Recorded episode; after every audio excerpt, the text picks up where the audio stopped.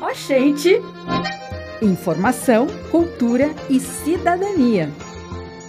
Está começando agora, pelas ondas sonoras e pela internet, o programa Oxente, produzido pelos estudantes do Laboratório de Radiojornalismo do curso de jornalismo da UFMA, Campus Imperatriz.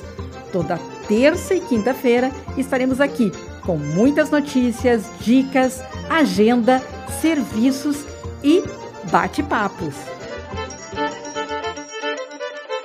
A partir de agora, você confere aqui na Rádio Universidade FM 106,9 o programa Oxente. Eu sou a Francilene Jorge e é um prazer enorme ter a sua companhia. Aonde quer que você esteja, você está muito bem sintonizado e com as melhores informações. Então, vamos juntos, eu e você, curtir esse super programa. Simbora! Olá, eu sou Renata Coelho e também estou muito feliz em estar com vocês aqui nessa rádio universitária, para informar de forma descontraída, porém com muita responsabilidade. Hoje temos um convidado especial, o professor de jornalismo e doutor Alexandre Zarate Maciel, da Universidade Federal do Maranhão, campus Imperatriz. Fiquem ligados! Interesse público. Como se já não bastassem mais de dois anos de luta contra a Covid-19, surge agora a varíola do macaco para nos assustar. Diferente do que muitos pensam, a varíola do macaco é transmitida por roedores e não por macacos. Mas não é uma doença nova como o coronavírus, nem tem o mesmo potencial de disseminação. Mas os cuidados são praticamente os mesmos: distanciamento social, pois pode se pegar por meio de um contato direto de uma pessoa infectada com lesões na pele e uso de máscara, para evitar a contaminação por gotículas de saliva. Os sintomas são parecidos com os da gripe: febre, calafrios, dor de cabeça e fraqueza muscular. Então, vamos nos cuidar, galera. Anota na agenda. Após dois anos de suspensão, devido à pandemia da Covid-19, a Feira do Comércio e Indústria de Imperatriz está de volta. É um dos eventos anuais mais prestigiados da cidade e este ano terá como tema Histórias que Inspiram o Futuro. A FECOIMP é o maior evento de negócios multissetorial do Maranhão e acontece de 21 a 24 de setembro, no Centro de Convenções de Imperatriz. Esse ano, a feira completa 20 anos e é considerada patrimônio cultural e imaterial do Maranhão pela Assembleia Legislativa do Estado. A exposição já consta na lista de eventos mais prestigiados de Imperatriz. Então, para você não ficar de fora e para saber mais informações, procure na rede social Instagram, arroba FECOIMP. Entre livros. Alguns livros merecem ser lidos ao menos uma vez na vida. E para quem está afim de uma leitura incrível e envolvente, o Olga, de Fernando Moraes, é uma excelente dica e vai conquistar o coração até de quem não tem o hábito de ler. A obra, além de literária, possui caráter social de grande valor para a preservação da memória histórica. A narrativa biográfica contém preciosidades históricas e raridades documentais. A obra oferece uma visão da luta diária de Olga Benário Prestes por seus ideais, mesmo em condições adversas na década de 1930 e 1940, durante o Estado Novo de Getúlio Vargas. A resistência e a garra da jovem revolucionária, que era considerada uma comunista perigosa, ainda está viva nas páginas do livro. Vale a pena a leitura, galera! Agora vamos fazer um rápido intervalo. Oxente! Informação, cultura e cidadania.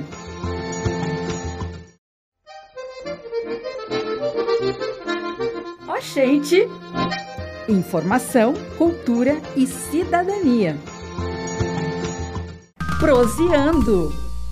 No bate-papo de hoje, convidamos o professor do curso de jornalismo da UFMA, Campus Imperatriz, pesquisador e doutor em comunicação, Alexandre Zarate Maciel. Ele é amante das pesquisas acadêmicas e tem como objeto de estudo o livro reportagem. Seja muito bem-vindo, professor Alexandre. Olá, é um prazer estar aqui. O livro reportagem é uma mistura de literatura com jornalismo. São obras literárias que abordam uma história real. Você que é líder do grupo de pesquisa Jornalismo de Fôlego, acha que os jornalistas ganharam uma certa liberdade na escrita com os livros reportagens? Com certeza. O livro reportagem, pelo seu tamanho e pelo tempo que ele demora para ser preparado, ele já traz certas vantagens com relação ao jornalismo do dia a dia.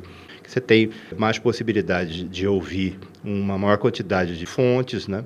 de variar o universo dos entrevistados, é, tem mais tempo para pensar um texto que seja mais atraente para a leitora ou para o leitor e, acima de tudo, refletir sobre aquilo que você está falando, né? Refletir mais sobre aqueles aspectos que você está abordando, seja uma biografia ou seja uma problemática de uma cidade, uma questão histórica. Na sua opinião, qual a função do livro-reportagem? Essa é uma questão que já rendeu teses né, de, de doutorado, principalmente com o Edivaldo Pereira Lima, a minha tese mesmo que eu fui perguntar para os escritores de jornalismo. O que me disseram né, os autores desses livros e autoras é que o livro-reportagem tinha uma função, principalmente, dele permanecer por mais tempo como um grande debate. Né? Então, como diferente do jornalismo do dia a dia, que, que vai sendo superado por novas manchetes, novas manchetes, um livro, por exemplo, como Arrastados, de Daniel Arbex, que trata da tragédia de Brumadinho, mesmo com a mídia já tendo tratado tantas vezes o assunto, ela consegue trazer um olhar, porque o tempo passou, ela foi ouvir é, quem sobreviveu depois, a pessoa já teve, teve tempo de pensar um pouco mais sobre a sua a sua tragédia sem que precisasse aproximar o microfone logo depois que a pessoa perdeu alguém. Então, tem, tem essas vantagens do distanciamento temporal. E a função do livro, eu acho que ele ficar como memória, porque um livro-reportagem dura por muitos anos, né? É, não que uma biografia seja a definitiva sobre alguém, né? mas ele fica sendo um documento muito profundo, porque se eu vi mais de 100 pessoas, fazer essas pessoas debaterem dentro daquele universo do livro, é, refletir aquilo por várias páginas, isso não vai durar só um minuto ou no dia seguinte, isso vai ficar por um tempo aí. Qual tipo de reportagem pode virar um bom livro? Primeiro tem que ter personagens, ambiente e ação como num bom, num bom filme. O livro-reportagem ele tem que trazer entrevistados. Esses entrevistados eles vão contar relatos do que viveram na sua vida e isso vai ser amarrado em forma de uma narrativa atraente, de tal forma que, ao final, o leitor consiga ter um panorama amplo daquele assunto que está sendo tratado. Em Imperatriz, há muitos temas que valeriam a pena serem narrados em um livro. Se você fosse escrever um, sobre o que seria? Ah, eu sempre tive vontade, por exemplo, de fazer a biografia do, ou do padre Josimo, ou do Frei Epifânio, ou a história dos três religiosos, por exemplo, daria um grande livro. Três religiosos que são essenciais para a história da Imperatriz. O Procópio, né? Manuel Procópio, que é o fundador. O Frei, que vestia batina e ajudou a construir o estádio, né? E o homem que lutava pelas terras, o Josimo, né? Padre Josimo, que é assassinado. Então a cidade é marcada por esses três religiosos, que daria é o tipo de material que renderia um bom livro. Outro material que daria um ótimo livro seria as cidades que foram imperatriz. Já foi tema até do Arrocha, eu acho que daria um livro. A imperatriz ela se partiu em muitas cidades e ela já foi uma imperatriz maior, mais rural. Esse tipo de material mais profundo né? Não é factual, não é do dia a dia, não é um, um acidente ou uma morte, alguma coisa. É uma reflexão que você vai ouvir várias pessoas e vai trazer essa questão. Deu o exemplo aqui de uma, um material mais biográfico, né? que seriam esses religiosos, ou podia ser uma biografia de cada um, né, do padre, uma trilogia. Daria, cada um deles daria uma biografia interessantíssima. É, Adalberto Franklin daria uma, uma biografia interessante. Tem personalidade, de preferência que tenha falecido já, porque acabou o ciclo da pessoa, né? É, Rui Castro é que diz isso. Então, acho que tem muito material. E já fizemos vários livros aqui, né? A história do teatro na cidade, a história da Rua 15 de Novembro, a história do primeiro assentamento à Vila Conceição, a, a biografia de Neném Bragança. Estamos fazendo agora a história do Frazão, o homem cientista que foi questionado em rede nacional. Esse tipo de material atrai muito no livro reportagem. Foi um prazer enorme estar contigo, professor Alexandre. Obrigado pelo papo. Eu agradeço imensamente, gosto muito de falar sobre esse assunto. Recebemos no programa de hoje o doutor em comunicação Alexandre Zarate Maciel. Como sempre, aprendemos mais um pouco sobre a arte de como apreciar um bom livro-reportagem. Histórias musicais. Lançada em 1970 por Chico Buarque, a música Apesar de Você é uma das faixas mais conhecidas do artista. Ela ironiza a ditadura militar de forma poética, como se fizesse um desabafo sobre um relacionamento amoroso tóxico. Porém, ao longo da canção é possível notar os recados que Chico passa em cada estrofe, sobre como era viver naquela época. A música chegou a passar pela censura. No entanto, após uma nota publicada em um jornal no qual dizia que o você da letra era relacionado ao presidente Garrastazu Médici, a canção foi censurada e Chico passou a ser perseguido pelo governo. Ele encontrou uma solução para driblar os censores. Começou a assinar suas letras com pseudônimos como Julinho da Adelaide e Leonel Paiva. No começo deu certo, mas logo depois Chico foi desmascarado.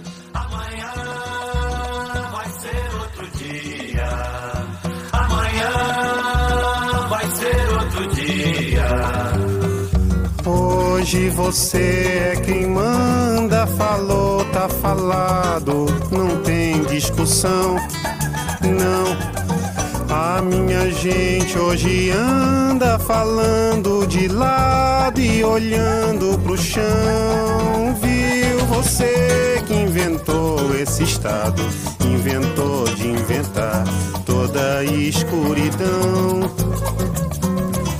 Você que inventou o pecado, esqueceu-se de inventar o perdão. Apesar de você amanhã de ser outro dia. Eu pergunto a você onde vai se esconder da enorme euforia. Como vai proibir quando o galo insistir em cantar? Água nova brotando a gente se amando sem parar.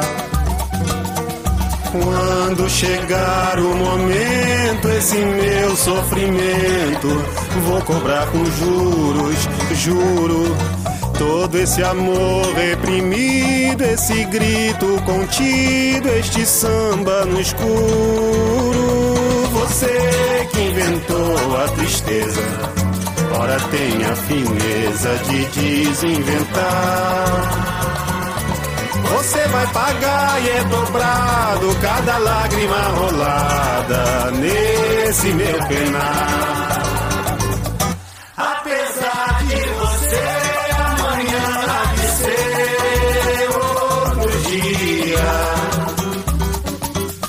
Pago pra ver o jardim florescer, qual você não queria. Você vai se amargar vendo o dia raiar sem lhe pedir licença. E eu vou morrer de rir que esse dia de vir antes do que você pensa. Apesar de você, apesar de você amanhã de ser outro dia. Você vai ter que ver amanhã renascer e esbanjar poesia. Como vai se explicar vendo o céu clarear? De repente, impunemente, como vai abafar nosso coro a cantar? Na sua frente. Apesar de você, apesar de você, amanhã há de ser outro dia. Você vai se dar mal, etc e tal. Laraiá, laraiá,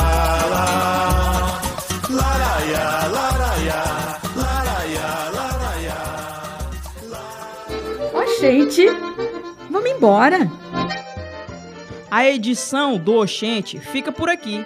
E anota na agenda, quinta-feira, às 10h45, estamos de volta com mais novidades sobre a nossa UFMA, nossas cidades, eventos científicos e culturais, música e bate-papo.